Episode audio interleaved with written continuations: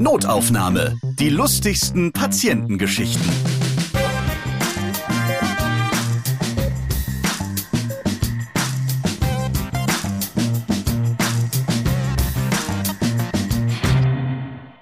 Ich grüße euch. Schön, dass ihr wieder dabei seid. In diesem Podcast erzählen Mitarbeiterinnen und Mitarbeiter von ihren lustigen Begegnungen, die sie mit ihren Patienten und Patientinnen erlebt haben. Ich bin Ralf Potzus und ich freue mich auf Dana Maresa Spieß. Du bist Ärztin in Weiterbildung und kommst aus Marburg. Hi.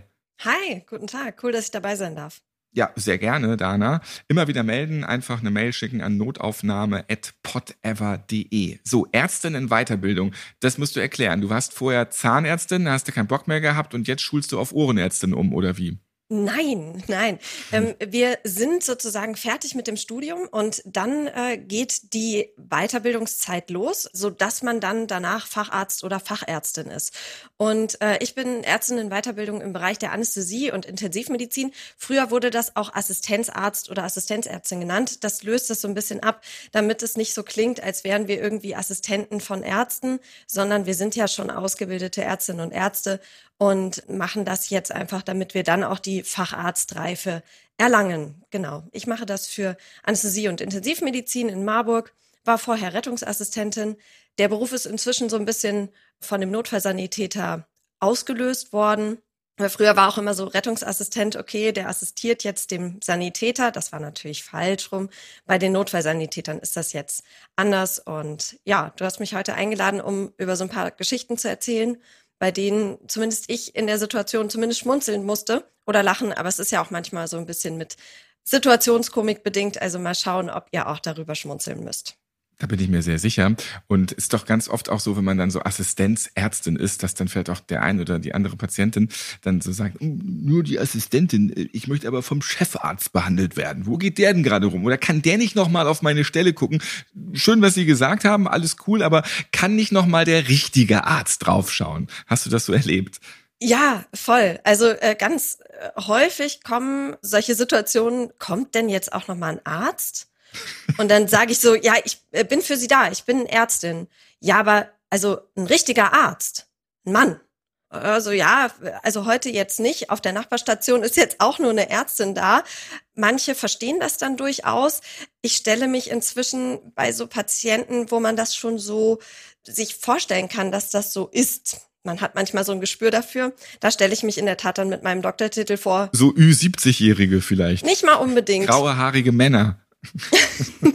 auch, aber nicht mal unbedingt. Also manchmal hilft es dann einfach, wenn man sich direkt mit einem Doktortitel vorstellt, aber generell lege ich da nicht so viel Wert drauf, deswegen mache ich das jetzt nicht grundsätzlich. Und dann bist du sehr blond, du bist jung, du bist Frau. Da gibt es wahrscheinlich auch noch anderes Generve so nebenher. Ja, das hört man schon des Häufigeren. Das stimmt schon. Also ich bin halt irgendwie jung, ähm, wobei ich eigentlich schon durch die Ausbildung gar nicht mehr so jung in Anführungszeichen bin.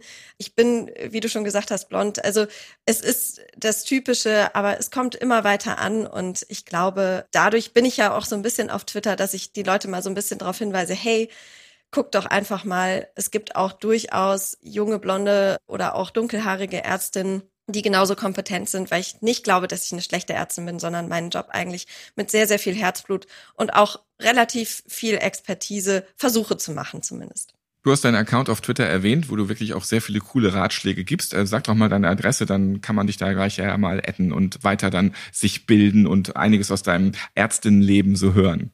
Ja, das ist Ed Dana Maresa auf Twitter und ich kann auch unseren medizinischen Podcast, medizinisches Personal hört ja durchaus auch zu und unseren Podcast www.pin-up-docs.de empfehlen. Das ist explizit für medizinisches Personal und da stellen wir im Endeffekt Fälle, vorwiegend aber auch Themen aus der perioperativen Intensiv- und Notfallmedizin vor. Und wir sind auch alle Notärztinnen und Notärzte, so dass wir da auch ganz viele spannende Themen einfach euch nochmal versuchen näher zu bringen und mit Schaubildern zu unterlegen. Also eine coole Adresse, falls man sich weiterbilden will.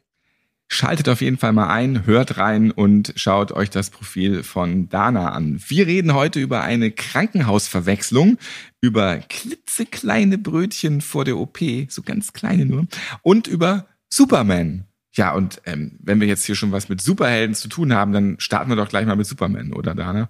Ja klar, können wir gerne machen.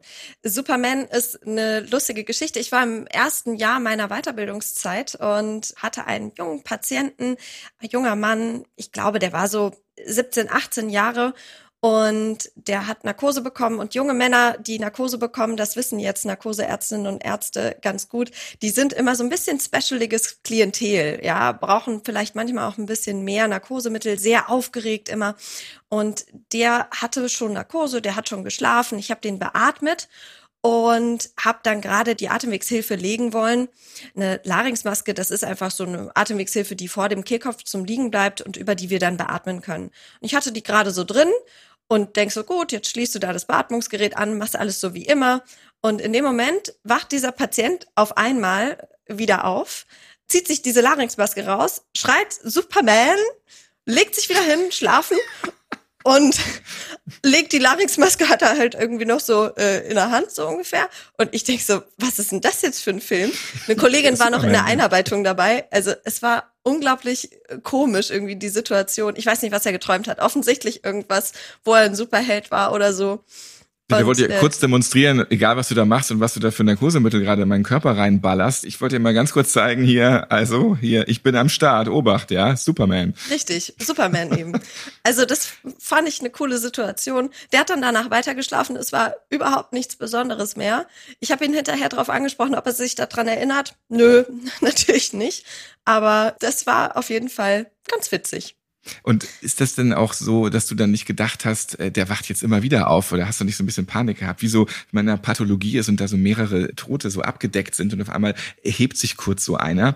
Äh, das erwartet man ja permanent, wenn man da reinguckt. Ich war selbst mal in der Pathologie unten und das ist schon irgendwie, und das ist das Licht auch noch so gedämmt und man ist unten im Keller und also das war 21.30 Uhr oder so. Das hat schon so eine, so eine Stimmung. Wenn der jetzt auf einmal Superman sagt, obwohl der eigentlich gerade richtig weggenockt sein muss, denkst du dann nicht alle paar Sekunden, jetzt macht er gleich wieder irgendwas? Was oder die Augen gehen auf. Also ich möchte einmal kurz sagen, OP ist um Gottes Willen, damit hier keiner Angst bekommt, nicht so wie in der Pathologie. Wir haben eigentlich ein ganz nettes Klima und Umfeld. Man lebt da durchaus noch, ja. Ja, auf jeden Fall. Dafür sind ja auch Narkoseärztinnen und Ärzte da, dass wir die ganze Zeit auf den Patienten oder die Patientin aufpassen. Und das ist uns auch wichtig, dass wir da diese Sicherheit vermitteln. Ein wichtiger Satz vor dem Einschlafen ist für mich wirklich immer, dass ich auf die Patienten aufpasse. Also ich sage immer, ich bin die ganze Zeit bei ihnen, ich passe die ganze Zeit gut auf sie auf. Also da braucht man sich keine Sorgen machen. Und dadurch, dass wir ein Monitoring für die Narkosetiefe verwenden, weiß ich eigentlich schon, auch wenn ich im Saal bin bei einem Patienten und der oder einer Patientin die Narkose haben, dann weiß ich schon, okay, der schläft jetzt eigentlich tief genug. Man sieht das auch an der Herzfrequenz, man sieht das auch an der Atmung, wie ist die Atmung, atmen die Patienten mit oder nicht. Da gibt es unterschiedliche Parameter, die wir betrachten können. Und eigentlich hatte ich danach dann keine Sorge. Wir haben dem dann natürlich noch mal ein bisschen mehr Narkosemittel nachgegeben und dann hatte sich die Situation auch schon wieder gelöst. Also einfach ein bisschen gut. Kryptonit beigemischt und schon war der einfach auch weggeratzt dann der Superman. Selbstverständlich, ja, so machen wir das genau. Hast du richtig erkannt. Klasse. Also dann, äh, dann bin ich ja beruhigt.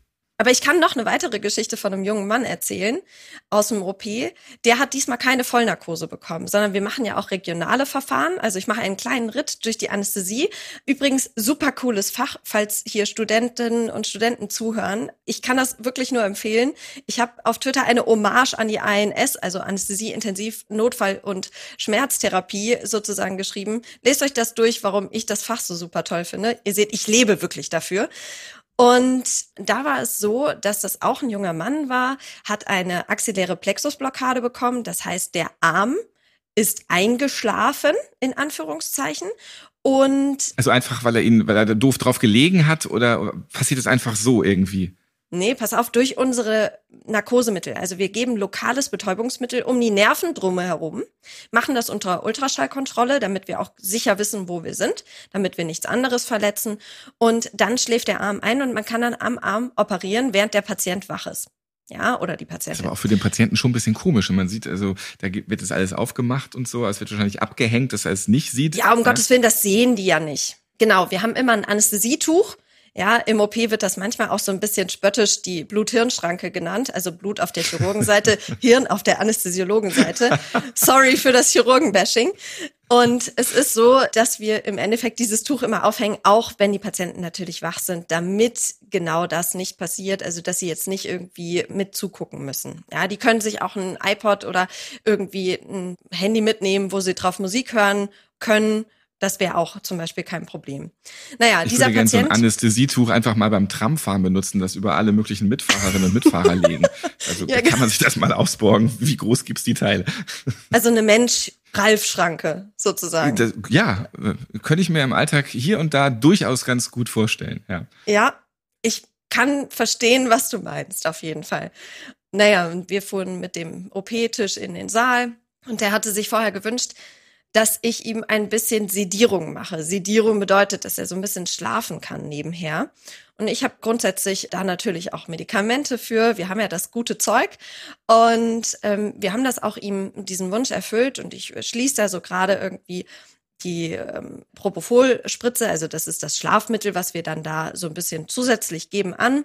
Und irgendwann hatte ich irgendwie einen Fehler sozusagen auf dieser Perfusorspritze, das bedeutet auf der Spritzenpumpe. Und dann hat diese Spritzenpumpe gepiept. Und es macht irgendwie so ein Piep, Piep, Piep, Piep, Piep, Piep. Und ich musste dann erstmal dahin laufen und das natürlich dann kurz ausmachen. Und der Patient war ja immer noch so am Dämmern in so einem Halbschlaf, könnte man sagen. Der hatte ja schon jetzt äh, Schlafmittel bekommen. Und er sagte dann so ganz intuitiv, Alarm, Alarm. Und naja, also wenn man so ein bisschen auf YouTube manchmal so guckt, ja, dann weiß man natürlich sofort, worauf dieser Patient angespielt hat. Und zwar ist das ein Porno, ja. Und der fängt eben so an und dann ist da, glaube ich, so ein Feuerwehrmann oder irgendwie sowas und ihr könnt euch den weiteren Teil Das denken. macht alles gar ich keinen das, Sinn, aber ähm, es ist ja auch es macht überhaupt egal. keinen Sinn. Es ist auch vollkommen egal. Ich glaube, niemand guckt den wirklich ähm, zu diesem Zweck, sondern eigentlich nur aus Belustigung. Nicht zu verwechseln mit und warum liegt da eigentlich Stroh? Das ist das Counterpart-Ding, glaube ich, dazu. Genau, genauso sinnbefreit, aber richtig, genau, ja. Ja. Naja, wir wollen ja hier darüber gar nicht sprechen. Auf jeden Fall war dann erstmal so eine betretene Stille, weil halt alle das irgendwie so ein bisschen verstanden haben. Und dann guckte er mich so an. Hat er es aber mit Absicht so gesagt oder weil er einfach so weggedämmert war mit seinem Alarm? Der war in so einem, im Modus. ja, so einem Zwischenzustand sozusagen so, ne? Und dann guckte er mich so an. Frau Doktor, kennen Sie das Video eigentlich? Und in dem Moment brustete ich irgendwie so los, weil ich halt einfach nicht wusste, wie ich damit umgehen soll. Und meinte so, also, ähm, ähm, äh, und die Chirurgen auf der anderen Seite äh, fragten dann so, sag mal, Frau Spieß, was geben Sie dem Patienten denn dort? Und ich war so, ja, also es ist eigentlich nur Schlafmittel, habe dann so ein bisschen einen kleinen Bolus gedrückt, dass der Patient ein bisschen mehr schläft. Und dann war das Ah, für ja. ihn auch okay. Auch der Auch konnte das würde ich mir für die Tram mitunter wünschen. Ja. aber wirklich, das ist dasselbe Mittel, an dem Michael Jackson gestorben ist. Also Vorsicht mit diesen Sachen. Genau. Dann musst du mit mir immer Tram fahren, dann, dann kann man Ja, das genau. richtig dosieren. So. Ja.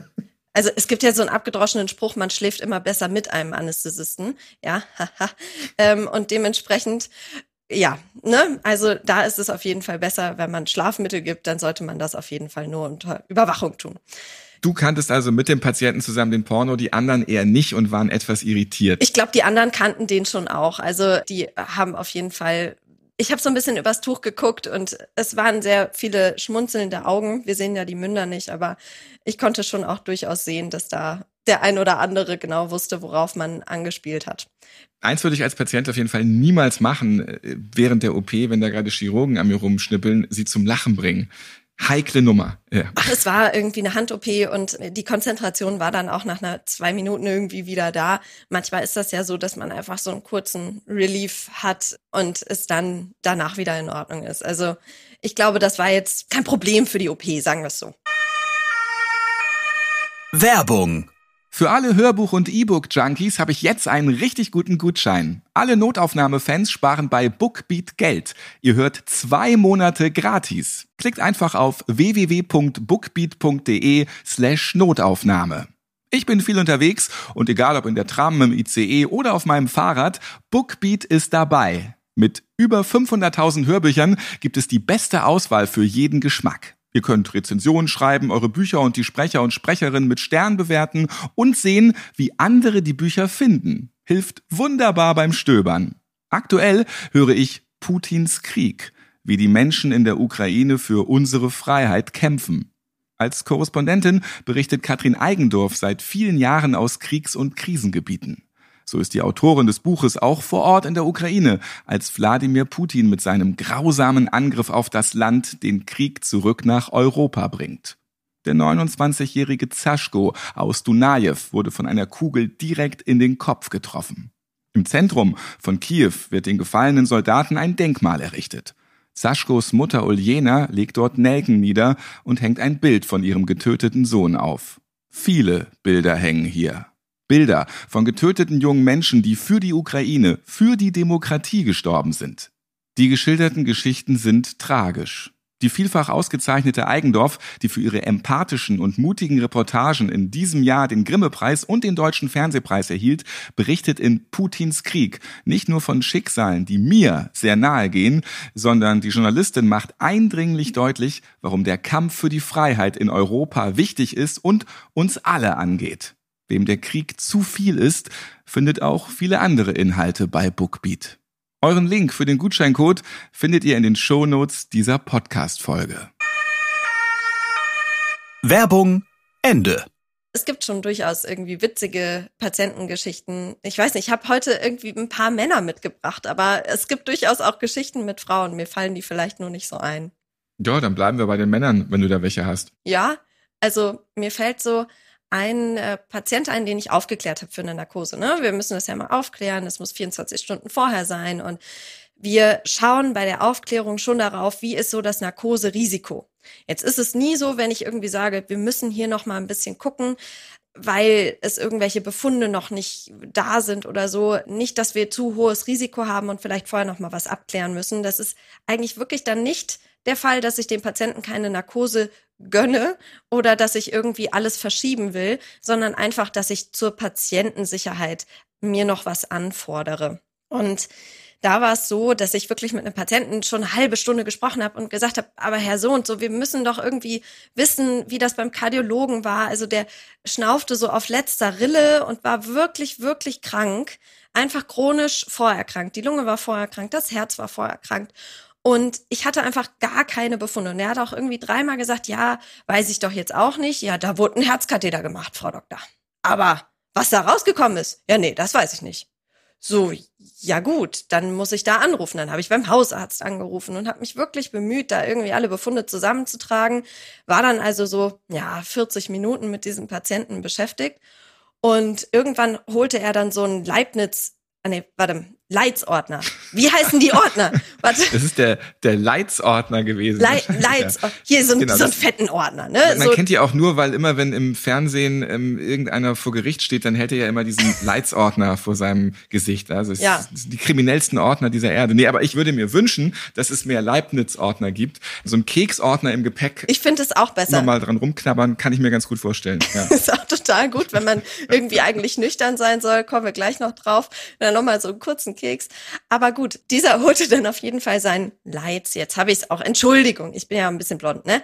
Diesen Leitsordner raus, wirklich komplett voll, voller Befunde, alles irgendwie eigentlich da. Und ich guckte ihn an und meinte so, ja, aber hier sind doch die ganzen Befunde. Ja, da haben sie aber ja nicht genau nachgefragt. Ja. ich stand da und dachte so, ich tritt gerade ein Pferd. Ich habe ungefähr 30 Mal gefragt. Ich habe natürlich nicht gefragt, holen Sie mal bitte Ihren Ordner raus, weil ich ja, nicht genau. wusste, dass es einen Ordner gibt. Ja, das muss man ja mir sagen. Genau, also das und war. Alte Menschen heften das eben da auch noch ab. Ja. Junge Menschen übrigens auch, aber so, ähm, ja. ja. Ich dachte immer, das wird sich irgendwann mit den Ordnern erledigen, aber dann doch nicht. Ja. Vielleicht wird das irgendwann digital sein. Das wäre natürlich ja. optimal. Jeder hat sein Smartphone dabei. Irgendwie alle Befunde sind auf dem Smartphone. Aber stimmt, man kriegt ja auch nicht vom Arzt jetzt hier alles digital rübergeschickt. Das, ach, das ist in Deutschland nicht möglich. Das ist ein Problem, weil viele Patientinnen und Patienten sagen ja, nee, das wissen Sie, das haben Sie im System.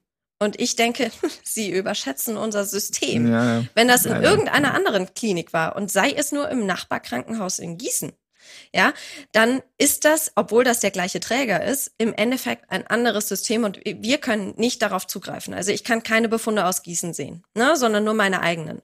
Und wenn ich da nicht eine komplette Freischaltung habe, kann ich noch nicht mal mehr Befunde aus einer anderen Fachabteilung sehen. Das ist Digitalisierung in Deutschland. Und dann gibt's ja auch noch Datenschutz und so, wenn du bei einer Hautärztin irgendwo in Süddeutschland Korrekt. so richtig teuer mit Video alles fotografierst, was du an deinem Körper so hast mit Muttermalen und Co. Und Ja. dann aber nach Norddeutschland gehst und da einen neuen Hautarzt hast, dann fängst du wieder von vorne an, weil ähm, diese Datenübermittlung klappt auch nicht so wirklich hier. Nee, ja. das ist schade. es. Das ist es. Richtig. Also das ist manchmal so ein ganz klein bisschen schwierig. Aber der war auf jeden Fall spannend. Der äh, junge Mann, äh, sage ich jetzt mal. Also es, war- es war Ü80 und wir haben uns dann hinterher auch verstanden. Aber ich war zwischenzeitlich mal kurz so ein bisschen an, ja, ich will nicht sagen genervt, aber angestrengt, als dass ich mal kurz rausgehen musste und mal kurz durchatmen musste, weil sonst hätte ich wirklich da mal gesagt, so, das kann doch hier auch alles ein bisschen irgendwie nicht so ganz chaotisch laufen. Sind das auch so Momente, wo man dann einfach so ein bisschen sehnsüchtig sich umdreht, zum Propofolschrank guckt und manch eine Überlegung anstellt? Also, das wäre natürlich sehr unprofessionell. Das habe ich in der Tat auch noch nicht gedacht, aber es gibt schon auch die Sprüche, warum wird man Narkosearzt oder Ärztin? Ja, damit die Patienten eben nicht sprechen. Ja, also wir haben natürlich da die Möglichkeiten. Und Superman beweist das Gegenteil, also Obacht. Ja. Das stimmt, ja. Das ist zum Glück auch nicht während der OP, sondern wirklich bei der Narkoseeinleitung gewesen. Sonst wäre es ja ein bisschen schwierig für die OP auch. Aber es gibt auch viele, die mit einem so ein bisschen auch diskutieren und argumentieren und die dann so ein bisschen irgendwie sagen, so äh, liegen dann da bei mir in der Narkoseeinleitung und wissen eigentlich, dass sie nüchtern sein sollten. Und nüchtern bedeutet eben sechs Stunden vorher nichts essen, zwei Stunden vorher nichts trinken. Und das wollen wir ja nicht, weil wir irgendwie sagen, der Darm muss leer sein. Das ist, der Darm ist uns vollkommen egal. Es geht um den Magen und dass kein saurer Mageninhalt hochkommt und in die Lunge läuft und sich dort entzündet. So eine Lungenentzündung kann echt übel sein und das wollen wir auf jeden Fall vermeiden. Und dann kommen halt Patientinnen und Patienten manchmal und sagen dann so, ja, aber es war doch nur ein ganz klitzekleines Brötchen. Also so ganz, ganz klein. Ne? Und man fragt sich dann schon so ein bisschen so, ja, aber das ist doch ihre Patientensicherheit. Jetzt müssen sie halt noch mal warten oder werden halt abgesetzt, ja. Und die diskutieren dann schon noch ein bisschen so, als ob ich da jetzt irgendwie was dran ändern könnte, dass sie nicht nüchtern sind. Und für einen geplanten Eingriff würde ich dann eher Man, man sagen, kann das ja ändern, kein Thema. Setzen Sie sich einfach nochmal sechs Stunden hier in den Warteraum. das ist so, genau. Sind Sie aber im, wieder? Im Zweifel ist halt sechs Stunden später, wenn man eigentlich um zwölf geplant war, natürlich im Dienst. Und da muss man sagen, geplante OPs im Dienst sind immer so eine Sache bei so knappen Kapazitäten, weil wir ja schon im medizinischen Wesen momentan einfach super wenig Personal haben. Also heute Nacht äh, habe ich auch jetzt durchgerödelt in meinem Nachtdienst, in meinem 24-Stunden-Dienst. Das war jetzt ganz normal, aber man sieht eben schon, dass wir gut zu tun haben, ja, und dass wir dann nicht noch anfangen und irgendwelche geplanten Sachen regelhaft machen können. Ja, und auch vielen Dank, dass du jetzt bei Notaufnahme mitmachst. Man merkt ja auch diese sehr wenigen Stunden Schlaf überhaupt nicht an. Nee, gar nicht, ich bin gar nicht überdreht oder so. Ich kann vielleicht auch noch eine Geschichte aus dem Dienst erzählen, jetzt wo ich irgendwie auch gestern einen Dienst hatte. Und zwar gibt es bei uns so einen Dienst, der immer angerufen wird, wenn Patientinnen oder Patienten irgendwie aufgeklärt werden müssen für eine Narkose. Und da rief mich dann ein Kollege an und ich gehe so dran, Spieß, Anästhesie. Und er sagte dann, ja, ich habe hier noch einen HNO-Patienten. Mhm, ja, erzählen Sie mal ein bisschen was über den HNO-Patienten. Ja, der muss doch aufgeklärt werden. Deswegen rufen Sie an. Das habe ich mir gedacht. Genau, erzählen Sie mal so ein bisschen. Ja, der hat hier irgendwie noch eine Blutung und äh, da müsste jetzt äh, dann nochmal eine Narkoseaufklärung gemacht werden und der soll jetzt heute Abend dann nochmal in den OP, dass man diese Blutung nochmal anguckt und ob da alles in Ordnung ist. Das ist eine kleine Blutung, aber das muss schon nochmal heute gemacht werden. Meinte ich, gut, wo liegt denn dieser Patient? Und wie heißt der denn? Dann sagte er mir den Namen und äh, sagte eine Station irgendwie in Haus 10.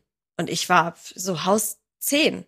Wo ist denn Haus 10? Und denk so innerlich, boah, Mann, ey, Dana, du hast jetzt echt wirklich von deinem Klinikum doch eigentlich einen ganz guten Überblick. So, wie kommst du denn jetzt darauf, dass du diese Station irgendwie nicht kennst?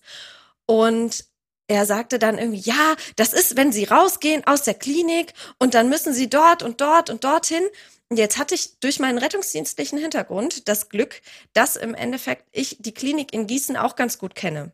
Und dieser Kollege aus der HNO war offensichtlich in Gießen und rief mich in Marburg an, so dass ich irgendwann dann festgestellt habe, warten Sie mal kurz, in welcher Stadt sind Sie? Ja, Gießen, wo soll ich sein? und dann meinte ich, Sie haben in der Anästhesie in Marburg angerufen. Wie? Nee. Ach so. Ich habe nur Anästhesie ins Telefon eingegeben. Mhm, genau, ja, Sie müssen den Kollegen in Gießen nochmal anrufen. Genau, es ist einfach, er hat auch Anästhesie erreicht, aber ich wäre im Notfall jetzt nicht so schnell bei ihm gewesen. Sagen wir es so. Ich kann da sein, auch für die Aufklärung, aber es dauert eine Dreiviertelstunde und ich müsste das mit meinem Oberarzt abklären, ob ich mal kurz gehen darf. Und wir haben es dann noch rausgefunden, er hat dann auch die Anästhesie hoffentlich in Gießen erreicht. Ich habe das nicht mehr nachvollziehen können, aber wir haben auf jeden Fall beide ein bisschen am Telefon gelacht, dass wir es vorher nicht gecheckt haben. Und ich vor allen Dingen auch dachte, so, diese Station kenne ich nicht, das Haus kenne ich nicht. Ich war wirklich so, wo soll das denn bitte sein? Und so groß wie Krankenhäuser halt einfach immer auch sind, man denkt ja, es ist schon im möglichen Bereich irgendwie. Ne? Absolut. Ne? Weil man taucht doch immer mal wieder irgendwo auf, wo man noch nicht war. Richtig, ja klar. Und ich kenne ja vielleicht auch nicht alle Ecken, obwohl ich wirklich glaube, dass ich unser Haus gut kenne. Aber dass es jetzt noch ein zweites Haus gibt, das wäre mir dann doch eigentlich bewusst gewesen. Und ja, es war auf jeden Fall schön, dass wir dann irgendwie mal miteinander gesprochen haben. Wir haben uns dann auch ganz nett verabschiedet. Tschüss, ruhigen Dienst noch. Ja, Ihnen auch. Genau. Und Wahrscheinlich wart ihr beide einfach in einer sehr langen Schicht und dann kommt sowas natürlich dann auch zustande. 24 Stunden können schon lang sein, ja, auf jeden Fall. Das habe ich auf jeden Fall auch letztens wieder gemerkt, als ich irgendwie im Supermarkt sozusagen an den Obstständen stand. Die Obststände sind in einem der Supermärkte hier in Marburg direkt neben den Kassen. Und es piepte so rhythmisch an den Kassen und ich denk so, ja, ist ja alles in Ordnung mit dem Patienten und das Piepen hörte auf einmal auf. Und ich war schon so ein bisschen so, oh man, wer hat denn jetzt schon wieder die Sättigung abgemacht? Ja, Sättigung ist die Sauerstoffsättigung, die immer so einen Piepton gibt. Ja, das, was man immer so hört im Fernsehen auch. Und guck mich so um und denk so, hm, du bist jetzt hier zwischen Bananen, Äpfeln und irgendwie Kaki-Früchten und außerdem liegen da hinten noch Zwiebeln. Ich glaube, du bist nicht im Krankenhaus. Ich habe das nur einfach nicht so wahrgenommen in dem Moment. Und immer wenn die Sättigung weggeht, wird man natürlich auch so ein ganz, ganz bisschen unruhig, weil man immer gucken muss, okay, ist auch mit dem Kreislauf noch alles in Ordnung? Also der erste Reflex ist, ist die noch dran? Und der zweite ist, ist der Kreislauf in Ordnung? Deswegen war ich wirklich so ein bisschen alarmiert, bis ich dachte, nee, nee, du stehst im Supermarkt und äh, hast offensichtlich ein bisschen zu viel gearbeitet und musst dich jetzt hier gerade nicht um Patientinnen und Patienten kümmern, sondern hast einfach nur das Piepen an der Kasse um dich herum. Also alles in Ordnung. Immerhin hast du jetzt nicht, nachdem die Kassiererin fertig war und die ganzen Produkte rübergeschoben hat und am Abkassieren war, sie aufs Fließband gedrückt und wiederbelebt, weil ja. es einfach keinen Piepton mehr gab. Das stimmt. Das, ich hätte vorher vielleicht auch noch geguckt, ob sie noch mit mir spricht. Weil das ist meistens ein Zeichen dafür, dass Patientinnen und Patienten noch leben. Genau, atmen und so. Jetzt habe ich die ganze Zeit natürlich im Hintergrund überlegt, welche Redewendung kannst du mit dir geben, mit Spieß, außer jetzt drehen wir den Spieß mal um. Aber vielleicht gibt's ja auch so eine Redewendung wie, jetzt äh, schalten wir den Spieß mal ab oder wir kommen zum Ende, das Spießrutenlaufen ist vorbei. Genau, Dana, danke, dass du dabei warst in dieser Notaufnahmefolge und auch wieder einige Einblicke in die Anästhesie gegeben hast, was ja immer wieder interessant ist. Wir haben hier auch schon in anderen Notaufnahmefolgen drüber gesprochen. Hört euch einfach einfach diese Folgen mal an. Da kann man viel dazu lernen und Menschen in Narkose oder während der Narkose das Ganze drumherum, auch im Aufwachraum, Schockraum und so weiter, das kann sehr unterhaltsam sein. Haben wir schon einiges gehört. Vielen Dank. Auf jeden Fall. Dana. Sehr, sehr gern. Schön, dass auch ihr wieder zugehört habt. Notaufnahme könnt ihr auf allen Podcast-Plattformen hören, natürlich auch bei Castbox, Google Podcast und Audio Now. Gerne einfach mal diese Podcast-Apps herunterladen und dort dann Notaufnahme hören. Notaufnahme könnt ihr übrigens auch im ICE hören. Einfach mal das ICE-Portal öffnen, dort dann auf Notaufnahme klicken und dann auch im WLAN der Deutschen Bahn mit Notaufnahme in eure Stadt zu eurem nächsten Ziel dann ganz gut und unterhaltsam kommen. Und wenn ihr die lustigsten Patientengeschichten auch mal lesen möchtet, dann macht das jetzt schon mal vorbestellen. Notaufnahme, das Buch zum Podcast. Auf über 200 Seiten könnt ihr dort auch kräftig lachen. Dort gibt es auch ganz viele neue Geschichten, neue Recherchen, neue Infos und ganz viel Persönliches auch von mir, was damit reingekommen ist im Laufe der Jahre mit den Herren und Frauen in Weiß. Gerne vorbestellen. Notaufnahme, das Buch zum Podcast kommt am 18. Oktober dann heraus. Dana, und dann freue ich mich auf dich irgendwann mal wieder, wenn du neue Geschichten hast. Gerne wieder hier bei Notaufnahme. Sehr gern. Notaufnahme. Die lustigsten Patientengeschichten.